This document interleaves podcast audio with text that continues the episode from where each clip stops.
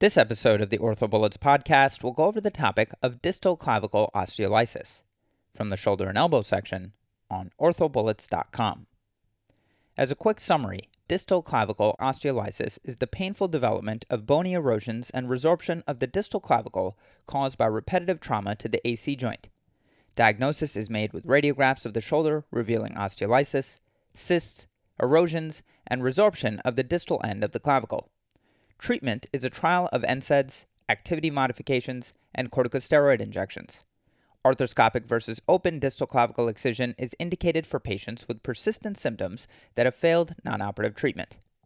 Now, let's get into the topic. With respect to epidemiology, as far as the demographics, distal clavicle osteolysis is typically seen in patients in their 20s and mostly male, and is also commonly seen in weightlifters. Risk factors include history of traumatic injuries. Moving on to etiology, as far as the pathophysiology and pathoanatomy of distal clavicle osteolysis, it's caused by repetitive stress and microfractures in the distal clavicle, which leads to osteopenia. Now let's talk about some relevant anatomy. In terms of osteology, the clavicle is an S shaped bone and is the last bone to fuse. The medial growth plate fuses in the early 20s, and remember the AC joint is a diarthrodial joint with a fibrocartilage meniscus. The ligamentous anatomy in the distal clavicle include the AC ligaments, which are responsible for horizontal stability, and the CC ligaments, which are responsible for vertical stability. Now, let's talk about the presentation of distal clavicle osteolysis. Patients typically have a similar presentation to AC joint arthritis. Symptoms will include pain, specifically located at the distal clavicle and the anterior superior shoulder. It has an insidious onset and is exacerbated by repetitive loading, for example, bench press or push ups. On physical exam, palpation may reveal tenderness at the distal end of the clavicle and the AC joint, and one provocative test is pain with crossbody adduction. In terms of imaging, recommended views on radiographs include an AP clavicle and a Zanca view, which is a 15 degree cephalad tilt. Findings of the distal clavicle on radiographs should not involve the acromion and will typically reveal cysts, osteopenia, resorption and erosion, tapering of the distal clavicle, and AC joint widening. In terms of advanced imaging, MRI may reveal increased signal of T2 sequences and bone marrow edema, while a bone scan can show increased uptake in the distal clavicle, which may be seen earlier than radiographic changes. Treatment of distal clavicle osteolysis can be non operative or operative. Non operative management includes activity modification and NSAIDs, which is indicated as the first line of treatment. In terms of activity modification, make sure these patients avoid aggravating weightlifting exercises or modify the technique for example, moving the hand grip closer together and ending weight descent to 4 to 6 centimeters above the chest. In terms of corticosteroid injections, this is indicated for both diagnostic and therapeutic purposes. In terms of the technique, remember that corticosteroid injections are more accurate with ultrasound. Operative options include open or arthroscopic distal clavicle excision. This is indicated for persistent symptoms that have failed non operative treatment. In terms of the technique, remember that you need to address associated pathology to the rotator cuff and the long head of the biceps. As far as outcome, open versus arthroscopic is based on the surgeon's preference and comfort. Arthroscopic resection has the advantage of allowing evaluation of the glenohumeral joint, and good results are shown with arthroscopic treatment. And also remember that arthroscopic treatment has a quicker recovery and return to activity. Open procedures require meticulous repair of the deltoid trapezial fascia. Just another quick word about the technique for arthroscopic distal clavicle resection, otherwise known as the Mumford procedure. Know that you should only resect 0.5 to 1 centimeter of the distal clavicle, as too large a resection can lead to AC joint instability. One major complication to mention includes horizontal instability, so avoid violating the posterior-superior capsule during distal clavicle excision, as this will lead to horizontal instability. Okay, so now that we've gone over the major points about this topic, let's go over a few questions to apply the information and get a sense of how this topic has been tested on past exams. The first question reads A 25 year old wrestler who you have been following for one year for persistent shoulder pain presents to your office. He reports that his shoulder pain has not improved despite a period of rest with directed physical therapy and a cortisone injection. On exam, he has full passive and active range of motion. He is tender over the AC joint and has pain but no weakness with resistance, while the arm is adducted and flexed forward.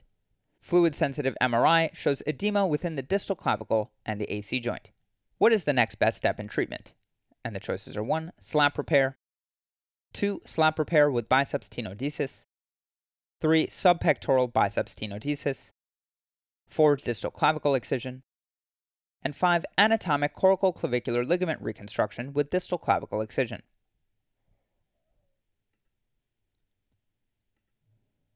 The correct answer to this question is 4. Distal clavicle excision. So, this patient's history and exam findings are classic for distal clavicle osteolysis. Conservative treatment options have been exhausted, and he would therefore benefit most from a distal clavicle excision at this time.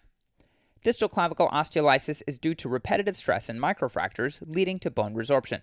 It is most commonly seen in weightlifters who bench press or from similar activities placing undue traction through the AC joint. A trial of rest, NSAIDs, physical therapy, and modified weightlifting technique, that is, avoiding maneuvers with the elbows posterior to the torso, have been shown to be successful in mitigating symptoms. If symptoms persist, open or arthroscopic distal clavicle excision is indicated. The arthroscopic approach has the added benefit of allowing concomitant pathology to be addressed. Auge et al. reported on a series of 10 arthroscopic distal clavicle excisions performed on weightlifters with distal clavicle osteolysis. All athletes returned to sport at an average of 3.2 days, returned to weight training at 9.1 days, and had increased strength and work volume. This demonstrates the effectiveness of arthroscopic excision in relieving symptoms in the athlete population. Roedl et al. reviewed outcomes of distal clavicle osteolysis at a single institution. The mean age was 15.9 years, with most participating in overhead sports and or weightlifting.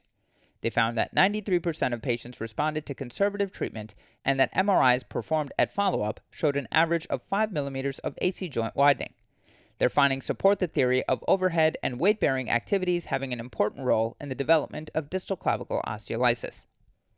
To quickly go over the incorrect answers, answer 1, slap repair, and answer 3, subpectoral biceps tenodesis are incorrect, as though superior labral and biceps pathology is seen in wrestlers, this patient's symptoms and exam are most consistent with distal clavicle osteolysis. Answer 2, slap repair with biceps tenodesis is incorrect, as some degree of weakness would be expected with a rotator cuff tear, but again, this patient's symptoms and exam are most consistent with distal clavicle osteolysis. And finally, answer 5, anatomic coracoclavicular ligament reconstruction with distal clavicle excision is incorrect, as instability is related to an AC separation and would be the indication for CC ligament reconstruction. However, the history and images are more consistent with distal clavicle osteolysis. And moving on to the final question. A 31 year old professional bodybuilder reports right shoulder pain with crossbody adduction as well as point tenderness at the acromioclavicular joint. Radiographs reveal cysts, osteopenia, resorption, erosion, tapering of the distal clavicle, and AC joint widening. Based on these images, which treatment is likely to provide the most successful result? And the choices are 1. Glenohumeral joint injection, 2. Periscapular muscle strengthening, 3. Labral repair. 4. Arthroscopic resection of the distal clavicle. And 5. Capsular release.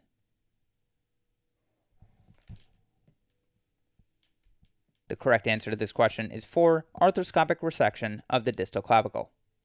So, osteolysis of the distal clavicle is one cause of shoulder pain that can occur after acute injury or repetitive microtrauma. It is more common in weightlifters. Open resection of the distal clavicle has been shown to be a reliable treatment for isolated painful acromioclavicular or AC joint pathology refractory to non-operative treatment. Arthroscopic resection of the distal clavicle has been reported to provide pain relief and allow a return to function comparable to open techniques. The arthroscopic approach offers the advantage of decreased morbidity with fewer postoperative restrictions on motion, earlier return to normal activity, and improved cosmesis. In a study of arthroscopic distal clavicle excision by Zawadsky et al., 22 shoulders had excellent results, 16 had good results, and 3 were failures at an average follow up of 6 years. All three failures occurred in patients with a traumatic etiology. The Auge paper reports faster return to sports in a series of 10 weightlifters treated with a more limited arthroscopic resection than is usually advocated. That's all for this review about distal clavicle osteolysis. Hopefully that was helpful.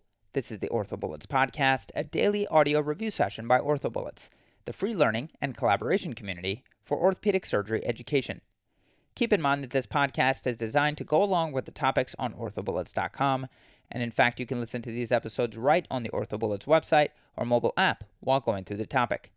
If you've gotten any value from the OrthoBullets podcast so far, please consider leaving us a five star rating and writing us a review on Apple Podcasts. It will help us spread the word and increase our discoverability tremendously. Thanks so much, and we'll see you all tomorrow.